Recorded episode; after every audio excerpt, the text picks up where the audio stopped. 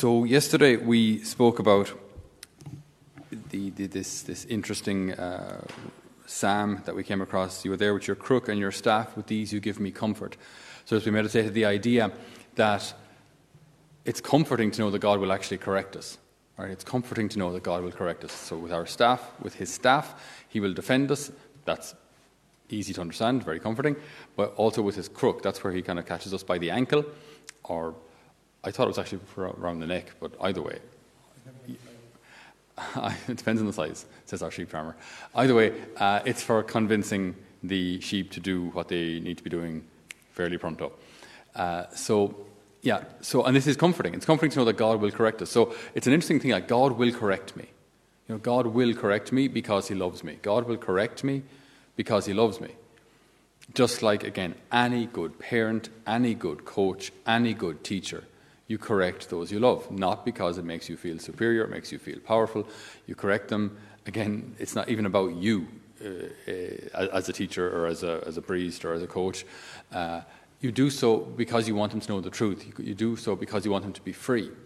So, correction isn't something we like. But I, I just felt yesterday after I finished up the homily, yeah, I only have, I don't want to go much over 12 minutes where possible.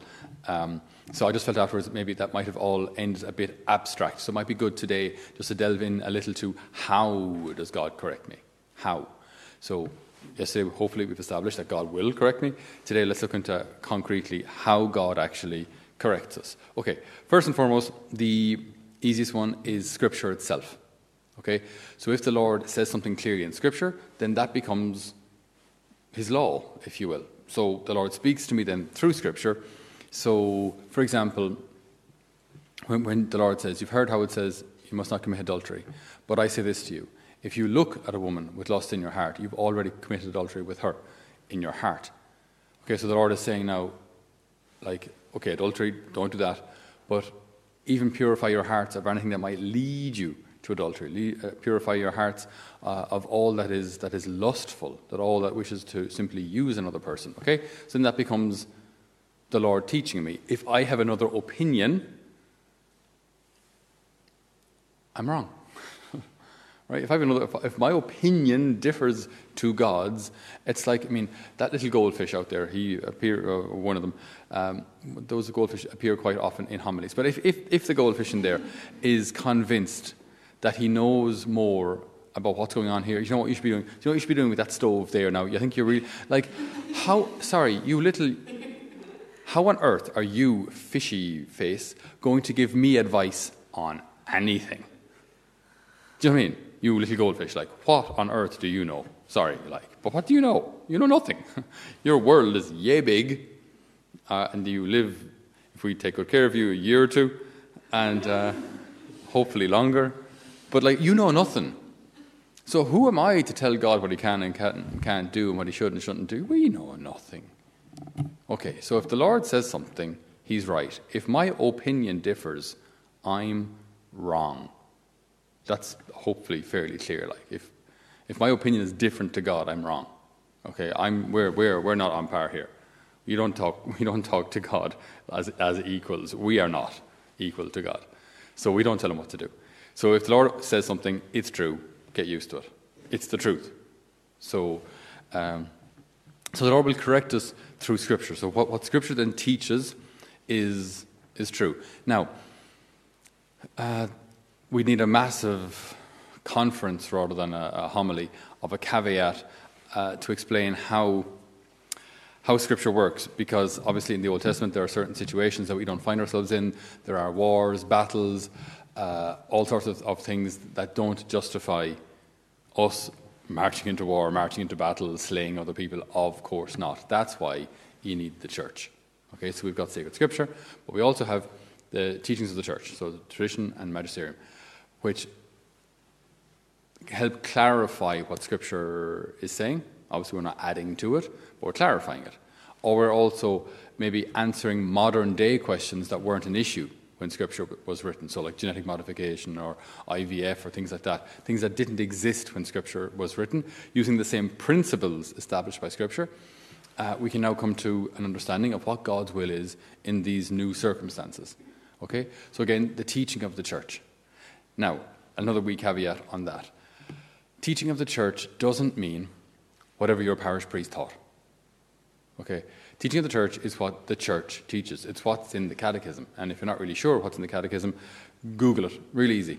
If you've got a, a, a question about Catholic doctrine or Catholic teaching, Google it and then please go to Catholic websites like Catholic Answers. There, there, there, there are good sites out there, or anything linked with, with uh, EWT and those kind of things. There are good websites out there. Do not go to Christian websites in general that don't like Catholics. Don't go to atheist.com to find the answers to what Catholics believe. Just go to good sources, right? And sources, a good source will reference Scripture and will reference the Catechism. If they don't reference either, then the guy's just writing his own opinion. Next, right? Uh, we don't need people's opinions. We need to know what does the church teach and why. Okay, so that's how you know if the, if the article, as, as the whoever is answering, answering the question, is referencing scripture and referencing the catechism, then that's a Catholic answer. Uh, that's how we know. We have to be kind of shrewd about these things, especially our generation. We don't have time to wading through vast quantities of information. We want the answer and we want it now. Good, so have a quick scan. Is he referencing scripture, catechism? No. Okay, back to the Google search and take the next, the next answer down. Okay, so um, how will God correct us? He'll correct us through scripture. He'll also correct us through the teachings of the church. Now, it may be that we don't like the teachings of the church. It may be that we find one or two of them somewhat difficult. Uh, when people are applying here to Holy Family, it's a question in the application form Are there any aspects of Catholic teaching that you find difficult? It's kind of a trick question because if they say, Well, actually, Father, now that I have you, uh, does this, does that, does that, does that, does that, that application will be right? Somewhat sidelined. No, it's okay. It's okay. It's okay to have questions about. I'm not really sure why, as opposed to the church is wrong when it says we can have questions, but I'm, I do not really understand the thing, but I'm willing to learn. I'm open. Okay, that's that's good. Um, we, if, if we understood everything right off the bat, then you wouldn't need a place like Holy Family. You wouldn't need the Catechism. We'd all simply know all the answers. We don't. So we're growing into that thing, which is fine. We're growing into a deeper understanding of our faith, which is great. But again, if my opinion differs to the to the teaching of the church, I want to be really, really careful here because I may have a different opinion, but the opinion of the church isn't just the opinion of the present pope or the last pope, or wasn't just written since you know the 1960s, the Second Vatican Council, whatever it may be. What the church teaches, right, is a distillation and a synthesis of sacred scripture and tradition for the last 2,000 years. So this is what Padre Pio believed. This is what Mother Teresa believed. This is what Saint Joseph out of today, or Saint of today believed. This is what the twelve apostles believed. This is what, like, it's all of this brought together. Now, you say, I disagree. There is a huge throng of saintly and wise people who believed or believe what the church teaches as it is. Do you really know better than them? Again, I'm just, I'm just throwing it out there. I'm not trying to be too blunt here, but I think at times in, in, in, today's world, it's like whatever you believe is fine. That's absolute rubbish. Whatever you believe is not fine. Whatever you believe can be completely wrong. Just because you believe it doesn't make it true and doesn't make it right. Okay, there are plenty of people committing genocide out there and think what they're doing is absolutely fine. Okay, just because you believe something is true or right doesn't make it true or right.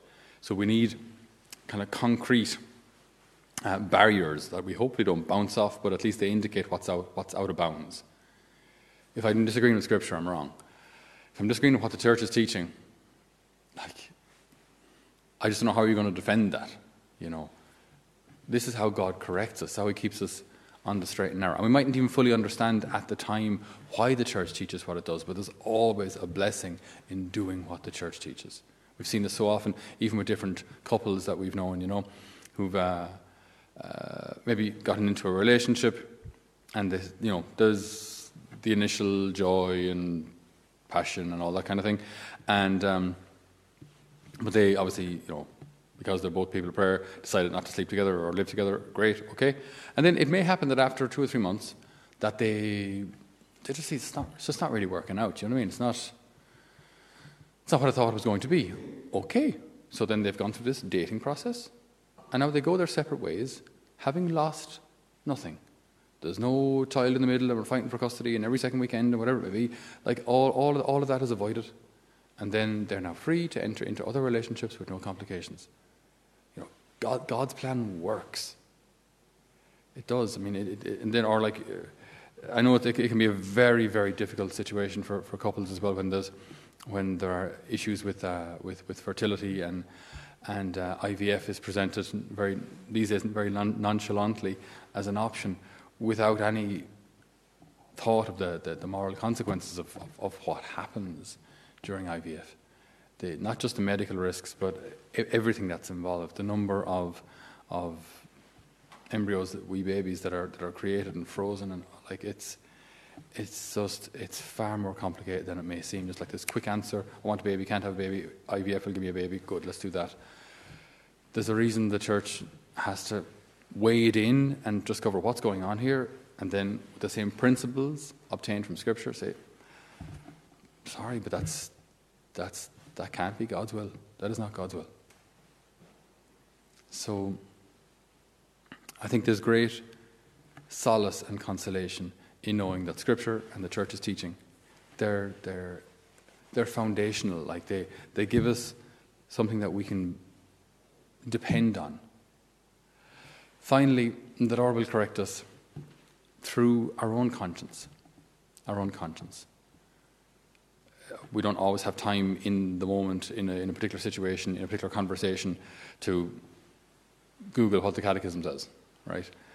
Uh, but if we're living in a state of grace, so if I'm, if I've no mortal soul in my uh, mortal sin, mortal sin in my soul, uh, uh, then that means like the, you know, I have the, this indwelling of the Trinity. So God lives in me. Now, if God lives in me, and I'm open to, to, to, to God's word, to God's inspiration, the Lord speaks in my conscience. So that way, like a lot of pro lifers, and not just Catholic or, or, or, Christian, but a lot of people who are pro life, just simply know in their hearts that abortion is just, it just cannot be the answer ever. No one had to sit down and show them images of, of, of, abortions or sit down and show them the reasons why. Just in their heart of hearts, they know it's just not right. It's not right. Okay? So this is like God speaking within a person's conscience. Now we can try and we can try and deafen that voice. We can try and push it down. We can try and avoid it. We can try and convince ourselves of other things. But generally speaking, the, the, the light of truth will try to break through, which can be really frustrating within yourself because you want to just you want to, you want something to be true and, and you want the other side to be wrong. But there's this inner conflict because deep, deep, deep down, you know yourself that abortion isn't the answer or that whatever belief you had that, that uh, is contrary to the teachings of the church, that deep down you know it's just it's not the truth. We want something else to be the truth. But and we'll try and convince ourselves. We'll try and convince ourselves that it's not that bad, or there are worse things, or what does the church know anyway? Look at all the corruption, and you know, we'll try and find a way of, of justifying our behaviour. But deep, deep, deep down in your own heart, in your own conscience, that that inner life that you have, that everyone has, that inner universe that exists within each one of us. That's where the Lord dwells, and that's where the Lord speaks.